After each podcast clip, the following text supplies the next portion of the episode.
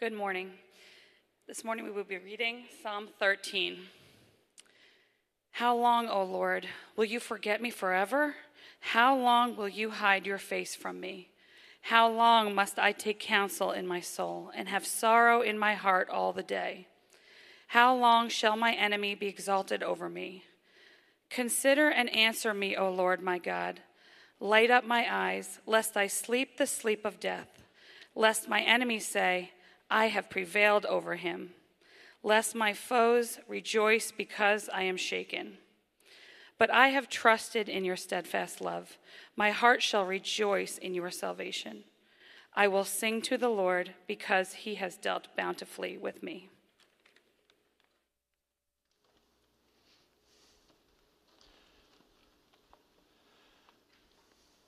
So, if we haven't met yet, I'm, I'm Evan, one of the pastors here, and uh, you have joined us uh, at the beginning of a series in the book of Psalms. And we're calling this series uh, Soul Food because we're, we're going off the idea that the soul that feeds off of these Psalms will begin to feel its effects. And we absolutely believe that. So, I invite you to take a copy of Scriptures if you have it and turn kind of right smack in the middle uh, to find Psalms or to turn there in your device so that you can, you can follow along.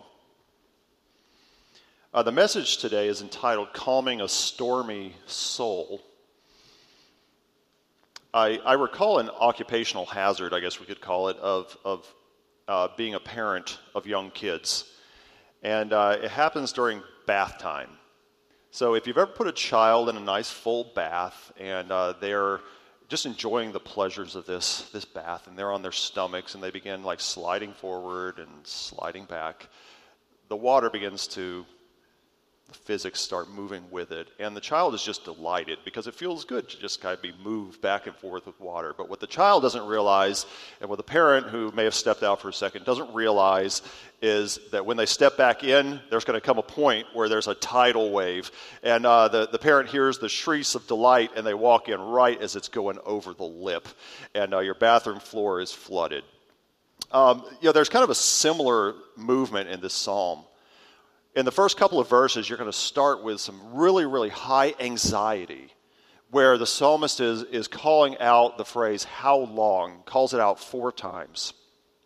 The second movement of the psalm, so, I, so that is like the bathwater. It's spilling over. I, I mean, it is, it is a mess. The, the waves are high. The second movement is the psalmist beginning to convert that to prayer. And so things are still pretty dire, but starts to settle down just a bit. And in the final two verses, we're going to see uh, a praise where the psalmist's soul is calm. And uh, if, if the wiggly kid will lit it, it can, it can calm down. So, in this psalm, we're going to observe a couple of different expressions of this movement from the high anxiety to the calmness of the soul, a movement from anxiety to trust. Starting in verses 1 and 2, we're going to see an expression of anxiety. And let's read it together. How long, excuse me, I'm going to read it. I, I keep saying that. People think they're supposed to read it out loud. Try not to do that. I'm going to read this. How long, O Lord? How long? will you forget me? Forever? How long will you hide your face from me? How long must I take counsel in my soul and have sorrow in my heart all the day? How long shall my enemy be exalted over me? The repetition of these how long show really high emotion and frustration. The anxiety is going to arise from a couple different experiences, and, I, and I'm always amazed when you really get into God's Word how much you see like it speaks to the human experience. So we're going to see in these how longs an expression of different experiences that are going to bring anxiety in our souls. And the first is the experience of, you could call it spiritual desertion, a feeling of spiritual exertion. The first two how longs have to do with, with this feeling that God has somehow left them. Now you say, I, I thought God never leaves. He doesn't, He's always there. But the person who prays this is experiencing the horrible thought that maybe the silence that they are feeling, maybe God's failure to move on their behalf, indicates that, that their prayers are not being answered, that, that God has finally turned his back on them. And, and that is a horrible, horrible feeling that maybe God's face is not toward me. Well, notice the phrase there how long will you hide your face from me? Hiding one's face is a, is a common biblical expression for when favor is, is with, removed from something. And, and the phrase appears a lot in Scripture. Sometimes it explains why people's prayers are not being answered. And so God has hid his face, so the prayer is not being answered. There are other times where the people will feel disgraced and scattered and frightened and, and exile. And the reason is because God is not pouring his spirit out, God is hiding his face. We see that in Ezekiel. Hiding God's face is even the reason why animals, as in the animal kingdom, uh, get spooked and die. I'm going to put that verse up because it's a fascinating one. Psalm 104 says, When you hide your face, they're dismayed. So you see the link between God hiding his face and dismay in somebody's spirit. When you take away their breath, they die and return to dust. Now, the hiding of God's face is the opposite of that blessing that we often pray in benediction, and we pray it over our kids here as well. The Lord bless you and keep you. The Lord make his face shine upon you. So, the opposite of hiding face is having God shine his face upon you and be gracious to you. And so, if a face is not shining on you, then it's hidden. And it means that God's favor feels like it's been withdrawn from you. And your prosperity doesn't happen, and your peace fails. The one who's praying this feels and fears that this might be the case. Or else, why else would God be giving us this prolonged pain? And so, the first experience in the human experience that, that causes anxiety is this feeling of abandonment from God. A second experience is the experience of indecision and uncertainty. You see this in the phrase, How long must I take counsel in my soul and have sorrow in my heart all the day? You know, it, kind of makes sense that if you feel like you're kind of on your own, that God's not working for you, what do you do next? Well, you begin to debate within yourself. You try to figure things out to come up with solutions. And uh, thus begins what some people call spinning. Yeah, you ever done that? You know, where you're just like, you're, you're in your head, bringing up situation after situation, only to knock it down and move to the next one. Uh, you're talking to yourself about yourself. You're, you're, you're mulling over, looking for solutions. The language tells us what this looks like. Notice it says that I take counsel in my soul. In other words, I'm placing plans. I'm, I'm proposing plan after plan after plan, only to knock it down at the end. This happens in our soul. So this is an interior conversation. You know, it, it, depending on how you're wired, you may be a person that just like, man, you don't, you're not introspective at all. Well, well, you're blessed. There are others of us that are wired with like, it, it may sound like an individual voice. It's almost like a parent that, that is in there always pointing out what you did. Like, you did this wrong. That's not right. That's not right. And, and there's this voice that's lecturing you constantly. Now, some of you guys like are you're saying like, wow, if you just have one voice, you're lucky. You know, I've got a committee in me. I mean, it comes up from every end. Have you thought about this? Have you thought about this? Have you thought about this? And and if you live that way, you know how, how exhausting it is. Notice that the psalmist says, it happens all the day. In other words, you're camped out there. Now, all of us live in anxiety from time to time, but some people, like, they are parked there all the time. And if that is your experience, you know how exhausting it is. And so you've got the experience of spiritual desertion. You've got this experience of, of inner indecision and debate that's just exhausting you. But you also have maybe a more external experience the experience of the constant presence of evil. How long shall my enemy be exalted over me? So this one's actually kind of lesser than the other two, just because of the way that it's phrased. But, but the enemy is not a primary concern, but they're always there waiting for you. And for David, this may have been Saul hunting him. If you had asked David at any time, like, hey, David, how's that running for your life thing going, you know, with, with Saul? Are you, are you winning? And David would be like, no, I'm on the ropes. He's exalting over me. Everything is going wrong. You know, even, even David despaired under those circumstances. If you put people in the pressure cooker long enough so they feel away from God, they're, they're, they're, they're debating within themselves and like mulling over plans, and the enemies are there waiting to get them. Sometimes you get to this point of dismay. David got there. 1 Samuel 27. Then David said in his heart, Now I shall perish one day by the hand of Saul. There's nothing better for me that I should escape to the land of the Philistines, the enemies of God. Then Saul will despair of trying to seek me any longer within the borders of Israel, and I shall escape out of his hands. You know, I just note that phrase, there's nothing better. Wow, that's the language of a person who has, has said, I have proposed every possible plan in my mind, and I'm going to choose the least worst of them. I, I, just, I just need some relief. And so, so you see all of this, this anxiety in David's soul. You see the inner workings of his mind. You see that he feels cornered by his enemy. And even David submitted to dismay and anxiety. So, in these first couple of verses, we see an expression of anxiety. I want to give you just a, a few points of application here. First of all, I would like to note that expressing your anxiety or expressing your dismay is not unbelief. It's actually an act of faith. Even if you're hyperventilating in your spirit, kind of like that sloshing bathwater, your, your floor is being flooded.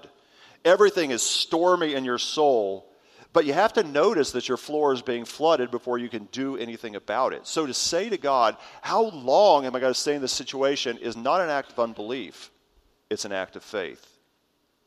But let me note also, you can't stop there. So even though it's not an act of unbelief, it's not the place that you want to stay. Like you cannot be that stormy and ragey without things happening in your heart. And so you can't stay there, but many of us try to. Sometimes we begin to mistake worrying for praying. You ever done that? Uh, now, now, they feel akin to each other sometimes. Like we're supposed to bring our, our request before God, but you find out that I'm not actually bringing it before God. I'm just, I'm just now laying them all out. Uh, sometimes we think that, that spinning is praying or that it's planning. Well, spinning is not planning, it's just letting yourself go. It's letting the bathwater go all over the place. So it can't stop there. Another point of application uh, there's an old commentator named Matthew Henry. Uh, he's public domain. You can just search and download everything. Uh, anybody can. But Matthew Henry, he's, he's, cool. He's an old Puritan, but he's got just like great application sometime. And one of the things he notes is that you don't have to be in this situation to benefit from this psalm. Uh, number one, if you're not in that period of, of acute anxiety, you can thank God for that. Number two, you can thank God that you're not in a place where you're feeling spiritually deserted. But number three, this helps us begin to feel with other people. So as you enter into the world of the psalmist, you say, like, this is what he's feeling. He's expressing frustration and intense emotion. Uh, and you put yourself in that psalmist's shoes, and, and you become the eye of this. When you encounter somebody who is suffering, what's that going to help you do? Enter into their suffering as well. Help them, love them, pity them, not in a condescending way, but in a way that says, Let me come and walk with you. So, while this expression of anxiety is human and it is okay, uh, you can't stay there forever. And the psalmist actually moves from this crazy anxiety, this, this just, just complaining to God, how long, God, to a prayer. So the second expression here is a prayer, and we see this movement in verses 3 and 4. I want you to note the demands that he makes of God. Consider and answer me, O Lord my God. Light up my eyes. Okay, so there are three demands there. Lest I sleep the sleep of death, lest my enemies say I prevailed over him, lest my foes rejoice because I'm shaken. Consider me. You remember he felt that God had hid his face? This is in direct response to that. He is saying, He's saying, God, look, look at me, give me your eyes, take notice of me. Now, do you think that's passionate and bold? It is, but it's appropriate. And one of the reasons we read the Psalms is because it tells us what is appropriate for us in our situation. He says, Consider me, notice me, also answer me. Now, consider and answer are very, very closely tied. In fact, they're actually kind of like one word answer lookingly. In other words, God, answer me with your look. All I need is you to look at me. So the faith of the one who prays this is that if God would just turn his attention to me, then my anxiety would dissipate, my enemies would fail, and everything would be okay. Praise, give me light, light up my eyes. If God would just answer me with a look, the change would be immediate. The consequence of God looking at us means that the sparkle would come back in my eyes. And I'm not even talking about just spiritual, I'm talking about physical here. Uh, I'll have vitality.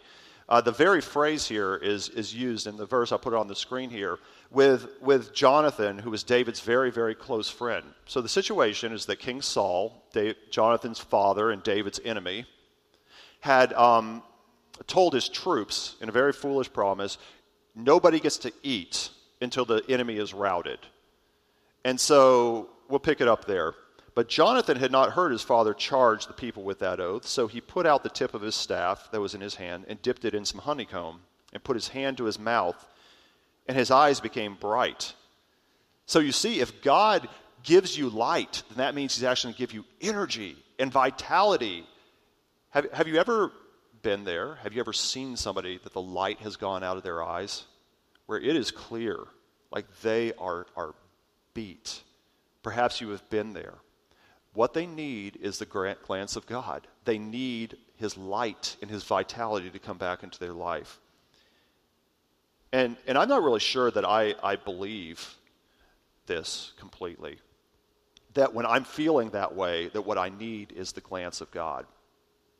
If I did believe that, my interior monologue would be very different. If I found myself with a place where the bathwater is sloshing all over the floor, I'm anxious and I'm like, God, what's going on? Why won't you answer me? then if I really believed that what I needed was His face, then my next prayer, of course, would be God, I need you, please. And I wouldn't stop saying it until I had it, until I had His smile. Now, it occurs to me that this is not incompatible with strategies like mindfulness. You know, you do what you need to to get a grip. It may mean that you need to de stress with the four corners breathing or to do a body map where you're thinking through uh, just being present. It may be that you need help with medicine that brings you down to a place that you can do this. But I, I do have a question. After you do these strategies, your mind can't just remain blank. What's it going to move to? Well, it can move to prayer what you begin to visualize could even be this like, let me see the smile of the face of God. Let me imagine myself in even in Jesus' shoes, where he says, This is my beloved Son in whom I'm well pleased. That was very special to Jesus, but we are in Christ. You are his daughter and his son, and he is well pleased that you are on this earth, and you visualize that. This is the prayer of a person so we can both recognize that we are souls that inhabit bodies and be intensely spiritual. They're not, they're not contradictory.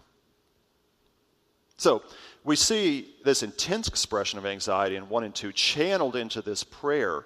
But, and this is a positive development, but the stakes are still really high for this person who's praying. And that you kind of move into this second set of threes where he says, Lest, lest these things happen to me lest I sleep the sleep of death. You know, we, we realize that if God doesn't answer with a look, if He doesn't give me back my vitality, if He doesn't restore my faith, then it's possible that I could die as a result of God's displeasure. Now, I don't think David feared death. You remember that whole Goliath thing. He was, he was a warrior, he knew that death was a possibility. What David feared was dying while under the displeasure of God. He knew that if David wouldn't look at him, then Saul was going to get him. And in that passage we read a little bit earlier, he was almost to that point. He was like, I don't have anything better to do but to go live with my enemies because Saul is about to get me. You know, there, there are brothers and sisters in Christ all over this world right now that live in places that, that the Human Rights Commission would call countries of particular concern. And uh, these are places like China and Nigeria and Vietnam and Cuba and North Korea and Russia where there are people who could be detained, disappear, fall under house arrest, some even tortured. This is happening all over the place. And, and people who are in that situation, they can pray this God, be with me, or I will sleep the sleep of death. And we should be praying for them as well if we're not in that situation. But most commentators also agree this that you don't have to be in danger of literal death in order to be at this point. Because this can also be symbolic for very dark depression and dread, even if it doesn't lead to death. I think what's fascinating is that Jesus experienced both. You may, may remember where he, he experienced death under the displeasure of God for us. And he also experienced sorrow. You remember in the garden, he said to this, he began to be greatly distressed and troubled and said, My soul is very sorrowful, even to death. Remain here and watch. You know, there is a sorrow that is so deep that it feels akin to death. In fact, the person would almost feel that death would be a relief. Now, personally, I have not experienced a sorrow that feels like that, but I know that there's some of you who have. And, and it's almost like, I, I don't care. It could go ahead and take me. That is where you're at. And so you can pray this God, please shine on me, lest I sleep the sleep of death. So you read something like this and you say, This doesn't feel like an exaggeration at all. That's what it feels like. But even if it doesn't lead to death, there's a chance, the psalmist says, that the enemy wins. Someone put it that, that David feared that he would let his side down, that he's been shaken. You know, when, when you've been shaken, you, it means you have no spiritual reserves left. That the only thing between you and the only thing left to you is to deny God and to damage his name. And so, kind of embedded in this list of bad results that the psalmist says, I don't want these to happen, is an appeal to God to protect his name. He's saying, If you don't look at me and answer me, I may die under your apparent displeasure. My enemies, your enemies, may rejoice, or I may deny your name. Some of you are aware of prominent um, deconstruction stories. You think of, say, a, a, preacher like Josh Harris or Abraham Piper or uh, YouTubers, Rhett and Link. I mean, you don't have to look very, very far until you find deconstruction stories. Now, you could argue that what happened is that they slipped. They didn't find the glance of grace that they sought, and some of them did seek it. But they slipped, and they gave the enemy a chance to rejoice. And so, this expression of prayer realizes that. It realizes that there are high, high, high stakes in the fight for faith.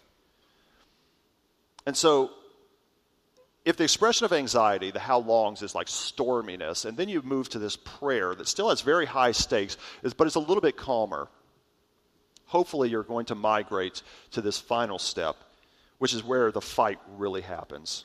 This is the fight for faith. It's on, verses 5 and 6. Here we have an expression of trust. There's a declaration, but I have trusted in your steadfast love. My heart shall rejoice in your salvation. I will sing to the Lord because he has dealt bountifully for me. Now, that may look a little bit weird on your screen because I just kind of want you, want you to see what's going on here. So, the psalmist makes this declaration I will trust in your steadfast love. And then there's the way that Hebrew poetry works is that it doesn't rhyme words, it rhymes concepts. And so the two concepts that are kind of like parallel to each other is my heart shall rejoice and I will sing to the Lord. And the other concept is in your salvation because he's dealt bountifully with me. So there's a declaration and then two praises, expressions of trust. You know, what I love about this so much is the first word. It's a conjunction. But, or maybe your translation even says and. What this points out is that nothing really has changed. The psalmist makes this determination to trust in the steadfast love of God when all the other stuff has not changed yet. So he's saying, even though this, this, this, and this, and I will trust in the Lord. He's determined to take that stance. And it's so important. You can't wait for the calm before you begin to trust. You have to trust in advance. What is he trusting in? Steadfast love. Now, steadfast love is such an important concept in Scripture. I think we want to take just a second to get clear on what it is. So, it, you know, if we're going to express to trust God is to bank on His steadfast love, let's, let's be clear on it, okay? Steadfast love is the one of the, the most important attributes of God in all of Scripture. So much so that when Moses asked to see God and to know God, God passes in front of him in Exodus 34. And one of the things he lists is this the Lord, the Lord, a God merciful and gracious, slow to anger, and abounding in steadfast love and faithfulness. So you say, God, who are you? And one of the first things he mentions is, I am a God of steadfast love. Now, this is very, very closely linked to uh, another term in Scripture called the covenant. Now, covenant is, is a binding, binding agreement between two parties, usually made by a stronger party, where both must be loyal to each other. Steadfast love is what makes God loyal. So when God enters into a covenant with somebody, because of his steadfast love, this is why you can guarantee that he is going to be loyal. What's important about covenant love is that it always has a blessing for those who are loyal and a curse for those who are not. Know therefore that the Lord your God is Lord God, the faithful God that keeps covenant and steadfast love. Okay, there it is, with those who love him and keep his commandments to a thousand generations. So you notice that there is some conditions to this obedience. And, and I wonder if that's what the psalmist is feeling. Maybe he wonders if he's forfeited his loyalty to God. And it's actually God's steadfast love that is bringing the curses on him. And so he's not doubting whether God is being loyal. He's saying, maybe, maybe I've been disloyal, and that's what's plaguing him. But you say, I've always heard this is like steadfast love is unconditional. Well, there's another type of love in the Old Testament that syncs very, very closely to grace and unconditional love. Steadfast love is something different. And here's the difference it's this other kind of love, this unconditional love, that causes God to enter into a covenant with somebody in the first place. You didn't do anything. He says that about Israel. He said, like, you weren't the biggest or the best or the wisest. He said, but I loved you. He entered into them unconditionally. But then it's his steadfast love that keeps it um, going. One commentator says it's the love, it's the unconditional love that launches a marriage, but it's steadfast love that makes it go of it.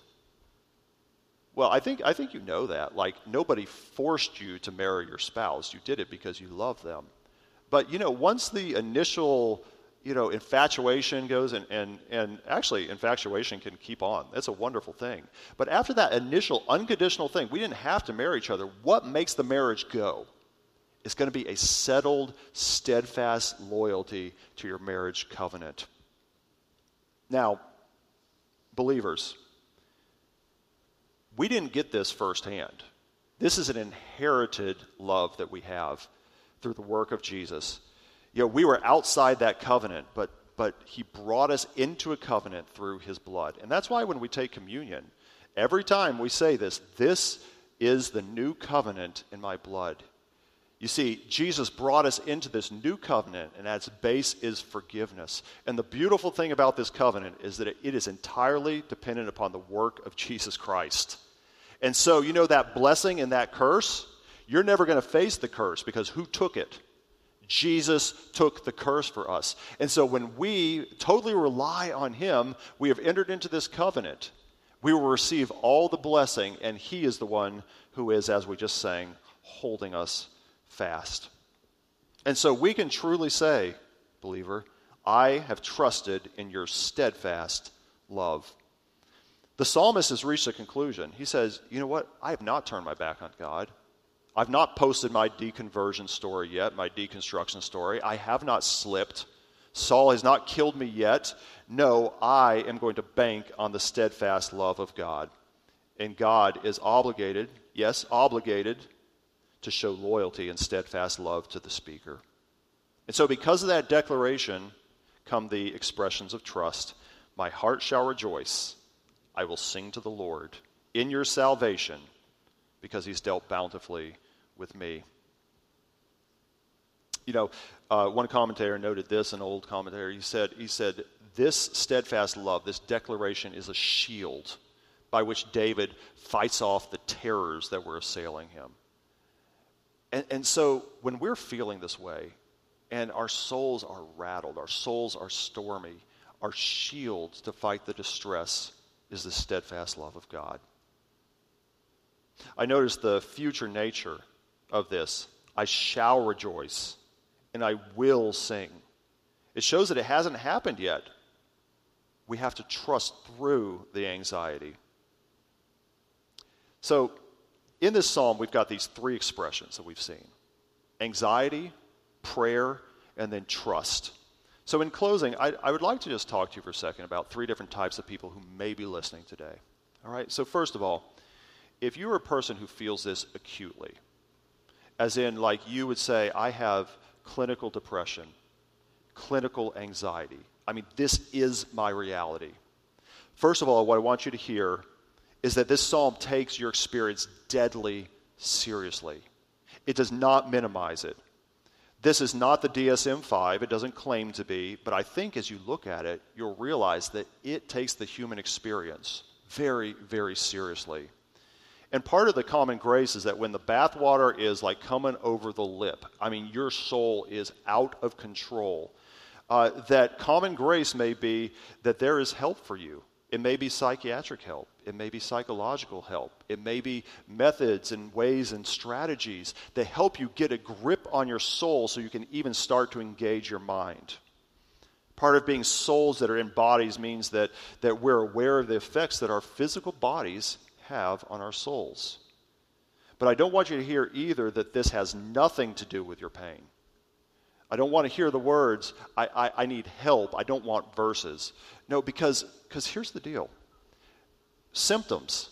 We deal the symptoms. And, and sometimes strategies and different things can help you deal with the symptoms, but where are they flowing from? This speaks to the experiences where all of these anxieties and dismay come from. And God is never out of that picture. He is the God who made your soul and made your body and is going to enter into you with whatever you're going through. So it has much to do with it.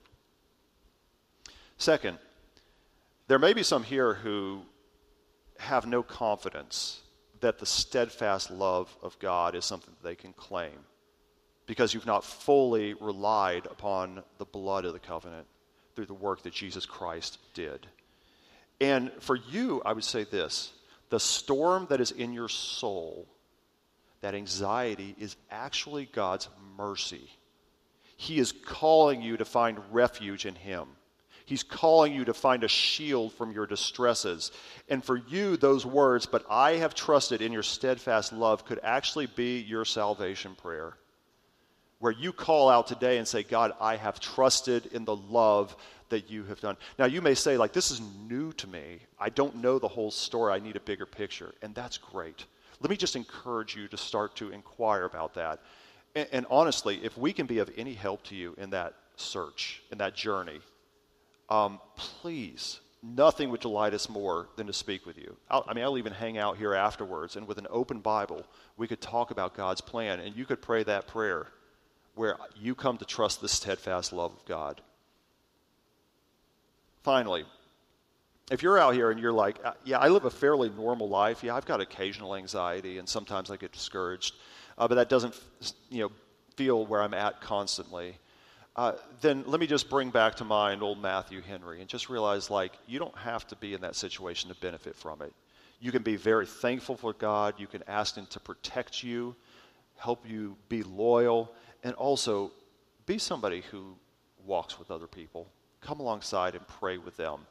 But also, remember, there will come a time where you and I will need to sing this quiet little psalm to ourselves. Let's pray.